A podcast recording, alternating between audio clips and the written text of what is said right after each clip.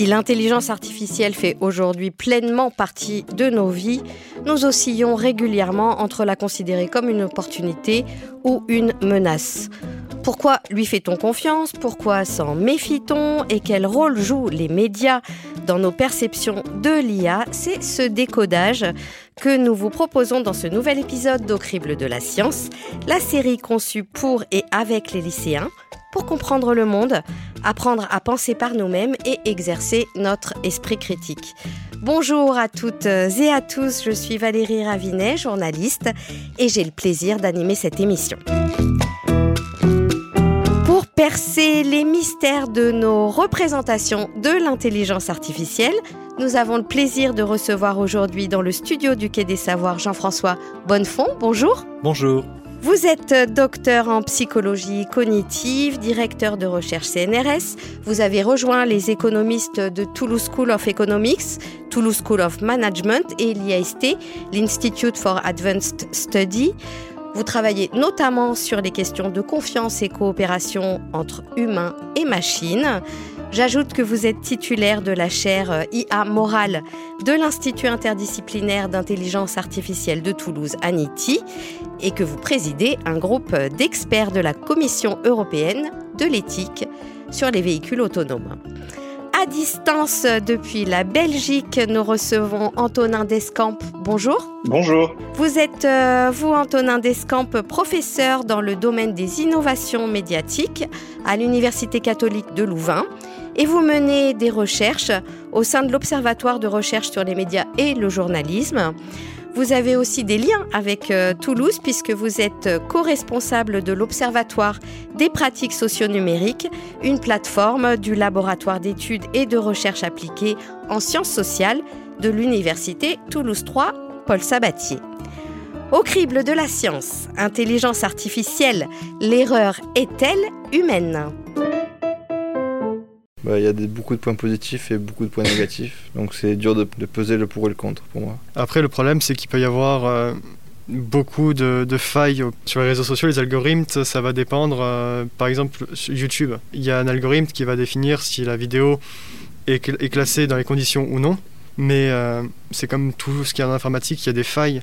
Parce qu'on peut se retrouver avec des vidéos qui n'ont rien fait qui sont supprimées et des vidéos comme euh, des vidéos de, propagande pour je sais pas moi l'État islamique c'est pas supprimé. C'est ça que je comprends pas. Il y a des biens des mauvais mais là on est plus sur du côté mauvais pour moi. Ça va on va dire euh, limiter l'erreur humaine en quelque sorte. C'est positif mais après, il faut voir ce qu'on en fait. Dans le secteur de la médecine, ça peut être plus que bénéfique, mais comme dans le secteur de l'armement ou autre, ça va plus être euh, compliqué à gérer et ça dépendra du point de vue de chacun en fait. Dans d'autres métiers, ça doit être sûrement moins performant qu'un humain. Par exemple, euh, un psychologue robot, je suis pas sûr que ça soit très performant. Dans ce reportage réalisé avec les étudiants de première et deuxième année de BTS Système euh, numérique du lycée Champollion de Figeac, on ne sait finalement pas très bien si l'IA constitue pour eux une menace ou une opportunité. Première question pour vous, euh, Jean-François Bonnefond. Quelle est la différence entre erreur et biais? Alors, euh, l'erreur, on pourrait dire, c'est tout simplement bah, le nombre d'erreurs que vous faites. C'est euh, si vous, je vous donne 100 fois une tâche, euh, vous faites, vous, êtes vous la faites correctement 90 fois, eh bien vous avez 10% d'erreurs. Euh, le biais, c'est un peu différent, c'est que les erreurs que vous faites vont dans un certain sens. Normalement, quand on fait une erreur pure, elle peut tomber une fois d'un côté, une fois de l'autre. Euh, c'est un peu du hasard. Ce qu'on appelle le biais, c'est quand les erreurs vont systématiquement dans une certaine direction. On distingue les types d'erreurs et les quantités d'erreurs, c'est ça que vous nous dites? Exactement. Donc si j'ai par exemple une voiture autonome et que je dis ma voiture autonome, elle a 10 accidents sur 1000 situations euh, de route, mais que ces 10 accidents-là sont toujours avec des piétons, je vois que c'est pas seulement le nombre d'erreurs qui compte, c'est le type d'erreur. On dirait qu'elle a un biais vers les accidents contre les piétons. Est-ce que vous pourriez nous donner euh, des exemples d'erreurs euh, et des exemples de biais que vous avez rencontrés dans vos recherches? Je crois qu'un des, un des exemples les plus connus, ou en tout cas les plus saisissants, ça a été le déploiement des euh, algorithmes qui, prédisent la récidive dans les tribunaux américains. C'est-à-dire qu'un euh, juge a la décision de laisser ou non en liberté quelqu'un avant son procès. Donc ça, ce qu'on voudrait, c'est euh, emprisonner le moins possible les gens. Euh, mettre les gens en prison avant leur procès, c'est très coûteux, c'est très disruptif pour leur vie. Donc plus on peut les laisser en liberté, mieux c'est. Mais d'un autre côté, ce qu'on voudrait, c'est qu'ils ne commettent pas un crime dans le moment où on les a laissés en liberté avant le procès. Et donc il y a des machines qui essaient de prédire ça. Donc ce qu'on observe, c'est que même si le recul est parfois un peu difficile et les comparaisons ne sont pas toujours équitables, euh, on dirait que ces machines limitent, donc diminuent le nombre d'emprisonnements sans augmenter euh, le nombre de crimes, donc ça c'est bien. Sauf que ensuite, quand on regarde dans les détails le type d'erreurs qu'elles font, puisqu'elles en font, on s'aperçoit que elles font le même nombre d'erreurs chez les prévenus noirs et chez les prévenus blancs, mais quand elles se trompent au sujet d'un prévenu blanc, c'est plutôt une erreur indulgente, le laisser en liberté par erreur, alors que quand elle se trompe envers un prévenu noir, c'est plutôt une erreur sévère, c'est-à-dire l'emprisonner par erreur. Et l'on voit bien que ces deux erreurs, elles n'ont rien en commun. En fait, il y a une erreur qui est favorable à certains et une erreur qui est défavorable à d'autres. Donc là, le même nombre d'erreurs, c'est un critère, mais le type d'erreur, c'est un critère plus important. Et c'est bien ça qu'on appelle euh, des biais. Antonin Descamps, est-ce que vous partagez l'analyse de Jean-François Bonnefond? Et comment cette problématique euh, erreur-biais est traitée dans les médias? Oui, absolument. Je, partage évidemment tout à fait cette analyse. Ce qui, est, ce qui est important de rappeler, euh, c'est précisément que ces machines ou ces intelligences artificielles, une, notion vraiment cruciale, c'est le fait qu'elles apprennent des choses, c'est-à-dire qu'elles vont prendre un certain nombre de décisions de manière automatique ou semi-automatique, sur base euh, non pas de ce que les ingénieurs qui les ont conçus ont, décidé que ces machines feraient, un petit peu en prenant ces décisions à l'avance, mais non, à la base, au départ, ces, machines ne, connaissent rien et elles vont apprendre un certain nombre de choses à partir des données qu'on leur soumet. Et effectivement, euh, si dans ces données, eh bien, il y a un certain nombre de, de biais statistiques, comme euh, on l'a évoqué, eh bien, ça va évidemment amener à des décisions qui sont, euh, qui sont elles-mêmes biaisées. Et l'exemple de la justice prédictive est évidemment euh, euh, un exemple saisissant puisqu'il s'agit d'un domaine évidemment extrêmement sensible. pour ce qui est de, de, la présence de ces, enfin, ou le traitement, disons, de ces sujets dans les médias, on, on, reviendra peut-être dans un deuxième temps sur le, comment dirais-je l'impact de l'intelligence artificielle dans le métier des médias, disons. Mais par rapport au traitement de ces sujets dans les médias, on constate euh, souvent un, quand même un assez grand déficit d'information. Ce n'est pas évident euh, de trouver un discours nuancé en fait euh, dans, les médias. En tout cas, ce n'est pas toujours le cas. Or, à mon sens, il s'agit vraiment d'un enjeu absolument crucial de pouvoir conscientiser les citoyens euh, eh bien, au potentiel formidable de l'intelligence euh, artificielle et des, et des, décisions euh, automatiques et en même temps d'alerter sur les écueils possibles et les, les, les, risques, mais tout ça dans, un, dans une approche suffisamment nuancée et essayer justement d'éviter un petit peu euh, ce clivage assez stérile, disons, entre technophobes et technophiles. On l'a entendu dans les, dans, les, dans, dans, dans les interventions des lycéens. Euh, il y, a, y, a, beaucoup de méfiance et l'enjeu ici pour les médias, ça va être de, de parvenir à, à casser un petit peu cette binarité technophobe, technophile, de pouvoir informer de manière nuancée sur euh, euh, les possibilités et les écueils. Alors c'est bien ce qu'on va faire euh, dans cette émission, donner quelques clés pour comprendre. L'un des étudiants évoque les choix des algorithmes pour proposer une vidéo plutôt qu'une autre. Est-ce que c'est dans ce cadre-là qu'on peut parler de recommandations? Et est-ce que ces recommandations peuvent être considérées comme des biais ou est-ce un autre mécanisme qui est à l'œuvre, Jean-François Bonnefond? Je ne sais pas à quel point on, va parler de biais. Je crois que l'étudiant, en fait, au passage, parlait de, problèmes de signalement plutôt que de recommandation, c'est-à-dire de, classer une vidéo comme étant à supprimer ou non, avec là, par contre, effectivement, des, problèmes d'erreur et de biais. Mais euh, ce, que vous, euh, ce que vous mentionnez là, c'est-à-dire le problème de la recommandation, euh, c'est, j'ai envie de dire, peut-être une des applications de l'IA qui est moins clivante, moins inquiétante, au sens où la machine essaie de construire votre jumeau numérique, donc euh, une représentation euh, artificielle de vos préférences, va ensuite regarder si elle trouve quelqu'un une autre personne qui a le même profil que vous et se dire ah bah tiens si cette personne qui vous ressemble beaucoup aime tel film eh ben je vous le propose. Donc ça c'est euh, un petit peu anodin c'est pas clair qu'il puisse y avoir un biais là dedans dans la mesure où euh, ça n'est jamais que ce que font les humains entre eux Hein, se dire ah tu aimes tel film, je connais quelqu'un qui aime le même, il se trouve qu'il aime aussi cet autre film, donc je te le recommande. Est-ce que c'est pas aussi ce qui contribue un peu à la polarisation euh, des points de vue? La polarisation euh, au sens où alors c'est vrai que parfois, quand on parle de polarisation, c'est-à-dire dire, qu'il y aurait deux groupes dans la société, souvent découpés sur un, spectre politique, qui en finissent par ne se parler qu'entre eux et avoir des positions extrêmes, on a toujours un peu de mal à démêler euh, ce qui relève d'une idéologie qui euh, parfois les aveugle et les, rend, euh, leur, les empêche d'écouter les arguments de l'autre camp, et ce qui relève non pas de l'idéologie, mais de la simple exposition. C'est-à-dire qu'une fois qu'on est dans un une certaine bulle, eh bien, ce n'est pas qu'on manque d'esprit critique, c'est juste qu'on n'entend jamais l'opinion de l'autre camp. Et donc là, effectivement, les systèmes de recommandation peuvent euh, jouer un rôle, mais seront peut-être pas aussi puissants que le fait que les gens sélectionnent eux-mêmes euh, les gens qui suivent sur les réseaux sociaux, qui sont toujours du même bord. Et je ne pense pas que là, on va avoir vraiment un problème de recommandation au sens où les algorithmes pousseraient à vous inscrire à, des comptes qui sont euh, conformes à vos attentes. Antonin Descamps, une réaction? Oui, euh, sur la question de la recommandation, c'est, je, rejoins tout à fait les propos de Jean-François.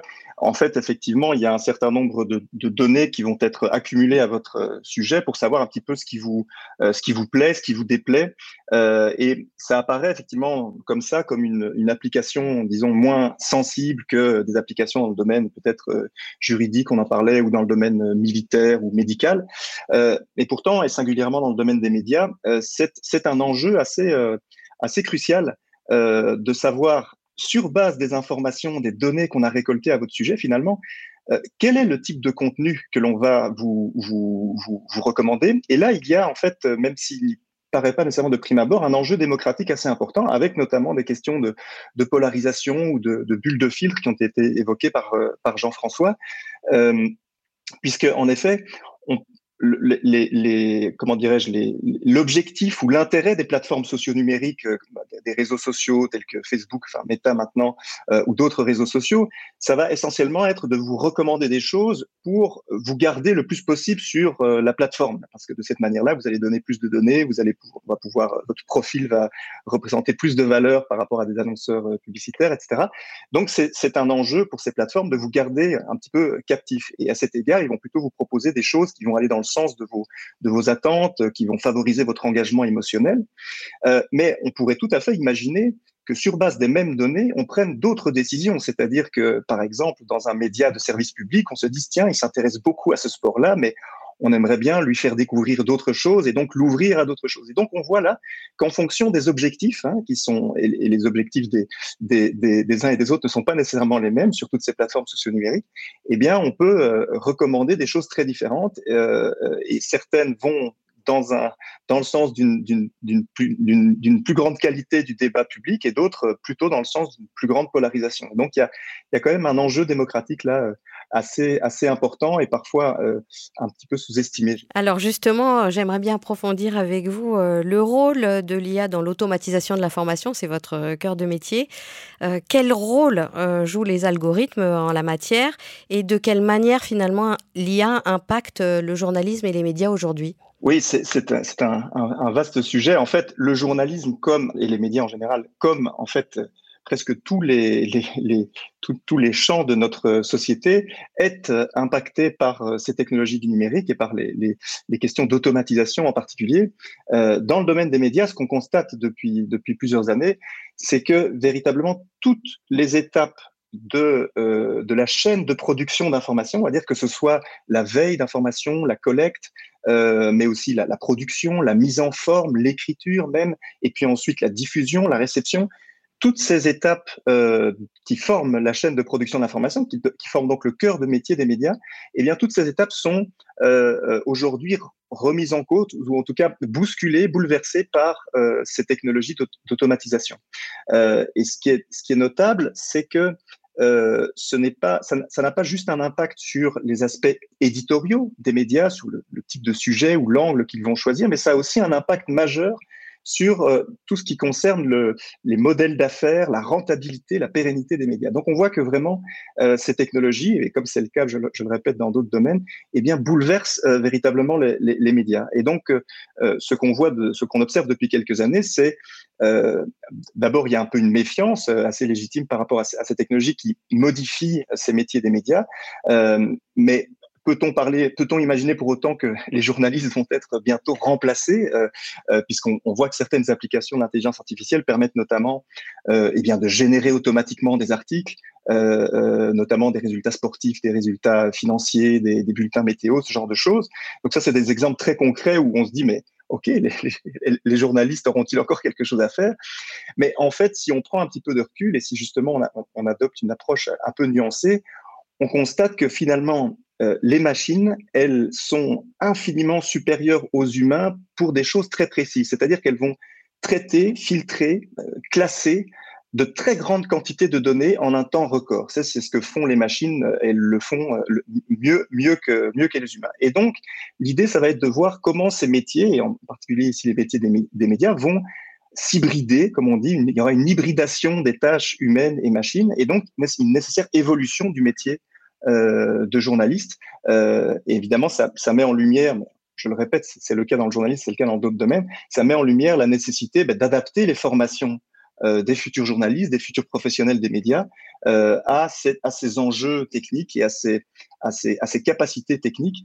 Euh, là où j'enseigne, on, fait attention à faire évoluer les formations des futurs journalistes pour leur apprendre justement à être davantage, euh, d'avoir davantage, comme on dit en anglais, de computational thinking, c'est-à-dire d'arriver à penser comment la machine va pouvoir les, aider dans leur, euh, dans leur tâche. C'est euh, un travail de longue haleine avec une, assez grande euh, inertie. Et délivrer euh, des, des, informations euh, justes et objectives, comme relatives à leur métier.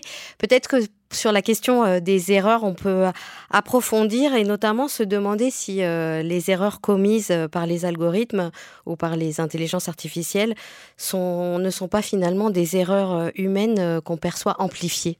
Il y a une différence qui est très très intéressante, effectivement, deux différences au moins, disons, dans la façon dont on perçoit les, erreurs des, humains et celles des machines. Euh, la première, c'est euh, à quel point on les perçoit comme diagnostic de la compétence euh, de l'entité qui a fait l'erreur. C'est-à-dire que quand je vois un humain qui fait une erreur, je sais que euh, dans la performance humaine, il y a de la variation, qu'il y a des jours où les gens sont moins en forme que d'autres. Et que donc si quelqu'un fait une erreur aujourd'hui, ça ne veut pas dire qu'il va faire la même erreur tous les jours euh, dans l'année qui vienne. Donc je laisse un peu le bénéfice du doute à un humain. Quand une erreur, quand une machine pardon fait une erreur, euh, j'ai tendance à lire euh, beaucoup plus que ça, à me dire que si la machine fait une erreur, c'est peut-être un signal qu'elle est bah, mal codée, qu'elle a un problème structurel qui va faire que cette erreur va être répétée. Alors, c'est pas nécessairement vrai, c'était sûrement vrai des machines telles qu'elles étaient programmées il y a 20 ans.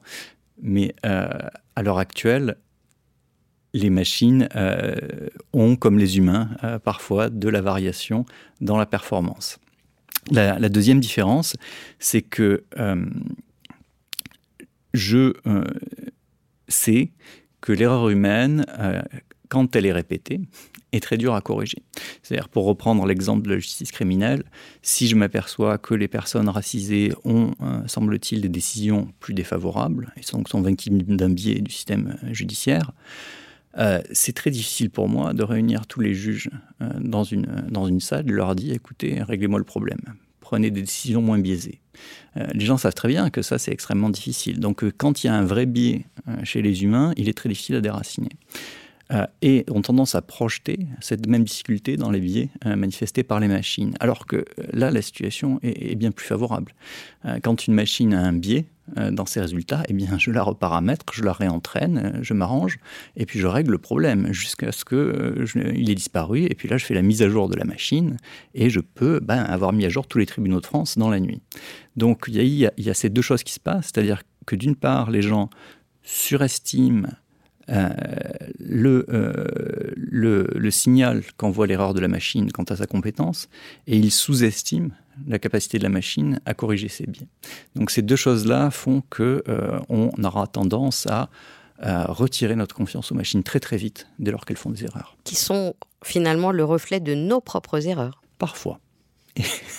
Merci Jean-François Bonnefond et Antonin Descamps pour ce décryptage de nos perceptions de l'IA. Au crible de la science. Au crible de la science. Avec nos invités, le docteur en psychologie Jean-François Bonnefond et le professeur en innovation médiatique Antonin Descamps, nous tentons de comprendre la perception de l'intelligence artificielle dans nos sociétés. Quelles sont les craintes des lycéens? Comment les expriment-ils? On les écoute dans ce second reportage. L'erreur humaine, ça existe, mais euh, les machines, ils ont moins tendance à se tromper. Sur les calculs, par exemple, sur les PC ou des choses pareilles. Certains métiers sont à risque, du coup, euh, faciliter et limiter les risques euh, dans certaines entreprises. Avec certaines manipulations, on ne fera pas certaines erreurs que l'IA pourrait combler, elle, du coup. on va dire, permettrait de limiter les erreurs que l'être humain ferait lors de la manipulation. Mais après, il faut toujours on va dire, une main humaine pour vérifier par derrière. Je pense que la question la plus importante, c'est vraiment de, de savoir euh, où sont les limites, de savoir qui va régir ça, qui, qui est l'entreprise en France qui va qui va s'occuper des intelligences artificielles ou en Europe. Euh, il y a encore des lois qui sont utilisées de nos jours en informatique, euh, par exemple sur, sur les copies des, des informations sur la vie privée, qui, qui datent d'il y, a plus, il y a plus de 20 ans. Et, et ça, c'est un sérieux problème parce que si on continue comme ça, euh, la, France euh, ou l'Europe ou n'importe quel pays qui, qui, est dans le même état de retard euh, va se retrouver dépassé par ça. Les étudiants de BTS Système numérique du lycée Champollion de Figeac s'inquiètent des limites et du contrôle des algorithmes. Comment est-ce que vous réagissez l'un et l'autre à ces inquiétudes? Alors, peut-être au moins avoir un mot optimiste pour eux c'est qu'ils habitent sur le continent où les choses sont en fait les plus avancées en matière de, contrôle et de régulation. Euh, L'IA, en termes de fuite en avant, ça concerne surtout les États-Unis et la Chine. Euh, ce sont les, deux pays qui euh, se font la compétition pour avancer le plus vite, le plus vite possible dans les applications, avec des stratégies un peu différentes, être en pointe pour les États-Unis et puis produire en masse hein, pour la Chine, disons. Et entre les deux, il y a l'Europe, qui peut-être euh, n'a pas les mêmes armes, soit en termes, disons, de densité de talent, soit en termes de population gigantesque. Euh, et euh, a pris, j'ai l'impression, le rôle de gendarme moral de l'IA. Donc c'est pour dire à ces jeunes gens que le besoin est là, mais que c'est nous, l'Europe, qui sommes au cœur de la bataille. Alors on va parler de régulation dans quelques instants. Jean, Antonin Descamps, quelle euh, réaction à ces inquiétudes? Oui, tout à fait. Je, rejoins les, les, propos de Jean-François. L'Europe se situe un peu au, au, milieu euh, dans, ce domaine-là. On, a, on, a, on, a, on, a on aura l'occasion de parler de régulation. Et effectivement, on manque un petit peu d'acteurs économiques de poids euh, dans le domaine de l'intelligence artificielle. L'Europe a pris un peu de retard à ce niveau-là. Euh, mais une, source d'optimisme, je vais appeler ça comme ça, c'est aussi le fait que l'Europe, c'est 350 millions de consommateurs et que, si, et que c'est donc un, marché important dans lequel le, le, des entreprises américaines, par exemple, devraient aussi aussi euh, bah, justement euh, respecter les régulations qui seront qui seront qui seront mises en place. Donc je, je suis assez optimiste parce que de la même manière que l'Europe euh, l'avait fait pour le, RGPD, la protection des, données personnelles, dont on pourra reparler. elle est en train de mettre en place des choses au, niveau de l'intelligence artificielle qui sont assez prometteuses et plutôt en faveur du, des citoyens, effectivement. Et j'ajouterais aussi que par rapport à ces craintes, voilà, ça dépend évidemment très fort du domaine dans lequel euh, ces décisions automatiques sont prises. On a parlé euh, du domaine des algorithmes de recommandation plutôt en lien avec les médias. Alors on voit que là les enjeux sont importants mais ne sont pas nécessairement aussi euh, cruciaux que décider de remettre ou pas en liberté quelqu'un ou de dans le domaine médical ou, encore encore plus dans le domaine militaire. Et donc, en fonction des cas, il, il s'agira, voilà, au cas par cas, d'évaluer euh, les enjeux. C'est d'ailleurs ce que se propose de faire euh, l'Europe dans sa dans sa régulation. Alors justement, qu'est-ce qu'on doit protéger euh, si c'est en effet le droit européen qui doit le faire, Jean-François Bonnefond alors, il faut protéger euh, alors, les données personnelles, ça c'est très, très bien engagé. Euh, et j'ai envie de dire les, les, données, même plus que personnelles, les données, les données intimes. Alors ça c'est compliqué parce qu'il faut distinguer deux choses qui seraient euh, des choses que je révèle euh, sciemment Et donc, je peux être d'accord pour révéler des, éléments privés à une machine ou à une entreprise. Et puis, il y a les choses que je ne veux pas révéler et que la machine est susceptible de deviner. Donc ça, c'est un problème qui est plus compliqué, qui est que euh, il y a des gens qui ont, euh, par exemple, un trouble dépressif. Euh, et ces gens-là arrivent très bien à le masquer dans leur vie quotidienne. Ils n'ont envie d'en parler à personne parce qu'ils ont peur de la discrimination eux, le problème va se poser qui est que est-ce que quand je vais en ligne, en regardant un peu ce que je regarde sur les réseaux sociaux, ce que je regarde sur mon browser, est-ce qu'il y a une machine quelque part qui va deviner que j'ai un trouble dépressif Et qu'est-ce que cette machine va faire de cette information? Donc là, on est sur des, sur des, sphères qui sont même plus euh, celles de la vie privée, qui sont euh, celles de la sphère complètement intime, c'est-à-dire des informations qu'on n'est même pas prêt à partager avec les membres de notre famille. Et ça, c'est le droit qui doit nous protéger euh, de la visibilité de ces informations qu'on ne veut pas révéler ah, Bien malin le juriste qui va, qui va réussir à trouver quelque chose. Antonin Descamps Pourtant, oui, je pense qu'il y a quand même euh, une, piste à trouver dans, dans, dans, le domaine juridique parce que les, il y a effectivement différents types de données. Il y a les données euh, vraiment personnelles où on est identifié nommément, j'ai envie de dire, et qui sont, et qui sont protégées par le RGPD. il y a aussi énormément de données qui sont où on n'est pas identifié clairement, mais qui contribuent à, à, à, nous, profiler euh, et à créer d'une certaine manière un double numérique qui vont euh, qui va être utilisé par euh, notamment les plateformes socio-numériques pour nous proposer des choses à acheter ou, que sais-je à visiter. et donc c'est important de comprendre que protéger les données personnelles comme, euh, comme l'a fait le RGPD n'est pas suffisant et qu'il s'agit d'encadrer la manière dont toutes les traces numériques que l'on laisse sur euh, pendant notre navigation sur Internet en consultant notre smartphone ou dans la rue, si on passe par des caméras, etc., toutes ces données-là euh, doivent être intégrées dans, une, dans, une, dans, un cadre, dans un cadre législatif. Euh, et c'est ce à quoi s'attelle euh, l'Europe euh, en, ce moment même. Méfiance, confiance. En, fait, on voit bien dans ce que vous dites qu'il y a des secteurs dans lesquels l'intelligence artificielle est plus ou moins acceptée. Comment est-ce qu'on pourrait envisager ou imaginer lui permettre de devenir pleinement désirable dans ses utilisations? Et la question derrière, c'est comment euh, aller vers la confiance dans les algorithmes, Jean-François Bonnefond? Oui, ce que, ce que vous décrivez, c'est la deuxième étape, justement, parce que jusqu'ici, on parlait de réguler l'IA pour l'empêcher d'avoir euh, des effets négatifs. Mais une fois qu'on a fait ça, on a peut-être réussi à aborder les choses et avoir une IA qui a des effets maintenant bénéfiques. Seulement, pour que ces, effets puissent se matérialiser, il faut que les gens l'acceptent. Il faut qu'elle ait la légitimité, que les gens aient envie de l'utiliser, de l'acheter ou de la laisser faire. Et donc là, on va se heurter à la deuxième couche, qui est le problème de la défiance. Euh, donc, nous, quand, en tant que psychologue, on travaille sur la confiance qu'ont les gens dans l'IA et comment on peut l'augmenter, c'est important de dire que notre boulot, c'est pas de vendre de l'IA.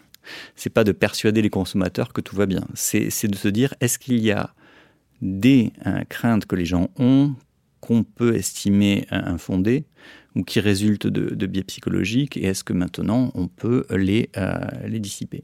Donc ça, ça passe euh, très très souvent par donner aux gens les moyens de comprendre un tout petit peu, non pas l'IA, parce que je pense que là, il y a un piège qui est d'essayer aux gens d'expliquer comment ça marche. Euh, écoutez, je ne sais pas faire ça. Expliquer comment ça marche, je pense que je ne comprends pas comment ça marche. Mais euh, donc, ce n'est pas la transparence de l'IA, mais la transparence de ses conséquences qu'il faut expliquer aux gens. C'est-à-dire leur donner les moyens de peut-être simuler une IA avec un prototype euh, qu'ils puissent euh, utiliser sur leur ordinateur, euh, leur montrer comment les effets de l'IA vont se déployer, parfois un peu négatifs, mais parfois avec des effets positifs qui vont contrebalancer. Et donc les aider à se construire une opinion informée sur une situation qui peut être complexe.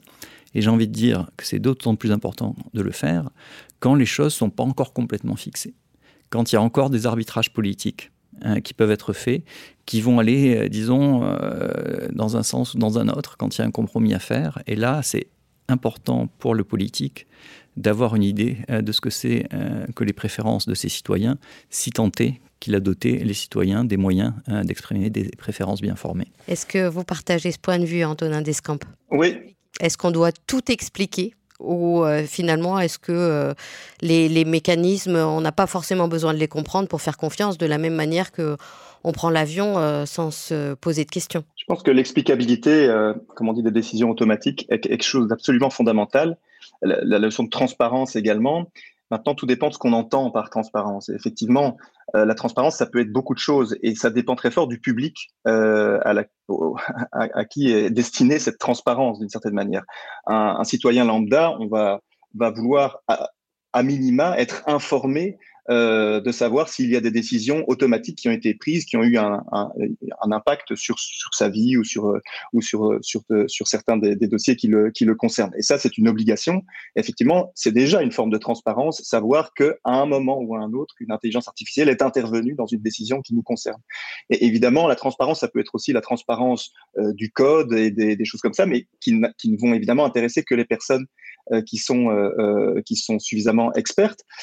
c'est néanmoins un enjeu absolument crucial puisque le fait de rendre ces, ces éléments transparents ben, favorise un contrôle, un contrôle citoyen, j'ai envie de dire, et une, une, un, de plus haut niveau d'explicabilité. De, et de manière euh, plus, plus générale, je, pense que la, la réponse à cette défiance, bien sûr, elle se trouve dans l'explicabilité, dans la transparence, euh, mais je pense qu'elle va, se, va se trouver vraiment à différents... Euh, il faut travailler sur différents niveaux en parallèle. Il y a, une réponse clairement technique à donner, euh, notamment dans les questions de, de transparence et, d'explicabilité, c'est-à-dire faire en sorte que des, des IA non seulement peuvent prendre des décisions, mais sont aussi en mesure de les expliquer, ce qui techniquement n'est pas du tout une, une évidence. Euh, il y a aussi une, véritable évolution des pratiques professionnelles à, intégrer euh, ces décisions automatiques prises par l'IA. On l'a vu dans le domaine des médias, c'est absolument crucial que les métiers euh, s'hybrident pour tenir compte du potentiel de, l'intelligence artificielle. Il y a aussi une conscientisation des enjeux par les citoyens. Et là, de nouveau, les médias ont un rôle gigantesque à jouer justement pour avoir un discours nuancé euh, sur ces éléments-là. Et quatrième axe, j'ai envie de dire, ce serait véritablement une volonté politique. On, a parlé des questions de régulation au niveau européen et, l'Europe est vraiment le bon niveau justement pour un petit peu euh, euh, faire bloc euh, vis-à-vis des, États-Unis ou de la Chine. On voit qu'au niveau national, c'est difficile de peser et, et singulièrement, je vous parle de Belgique, donc je sais de quoi je parle. donc, d'avoir une volonté politique au niveau européen qui se, se, situe à la fois dans la régulation, comme on l'a dit, mais aussi dans le financement. Et je pense que dans le financement de l'innovation, il y a aussi des choses très importante à trouver, c'est-à-dire favoriser des financements qui vont euh, ben, donner de l'argent à de l'innovation qui est euh, porteuse de sens, qui ne va pas euh, nécessairement rester sur des, des œillères exclusivement de valorisation économique. Et là, il y a un, un véritable enjeu. Ceci pourra faire l'objet euh, d'une autre euh, émission. Avant de refermer celle-ci, une question rituelle. Est-ce qu'il y a un livre, un site internet, une vidéo que vous conseilleriez à nos auditeurs pour poursuivre euh, leur réflexion? Jean-François Bonnefond Là, je ne vais pas faire autre chose que leur recommander mon propre livre. Hein. La voiture qui en savait trop, ça s'appelle Édition Humaine Science. Et on complétera toutes les références que vous avez proposées sur le billet Explorer qui complétera la diffusion de cet épisode.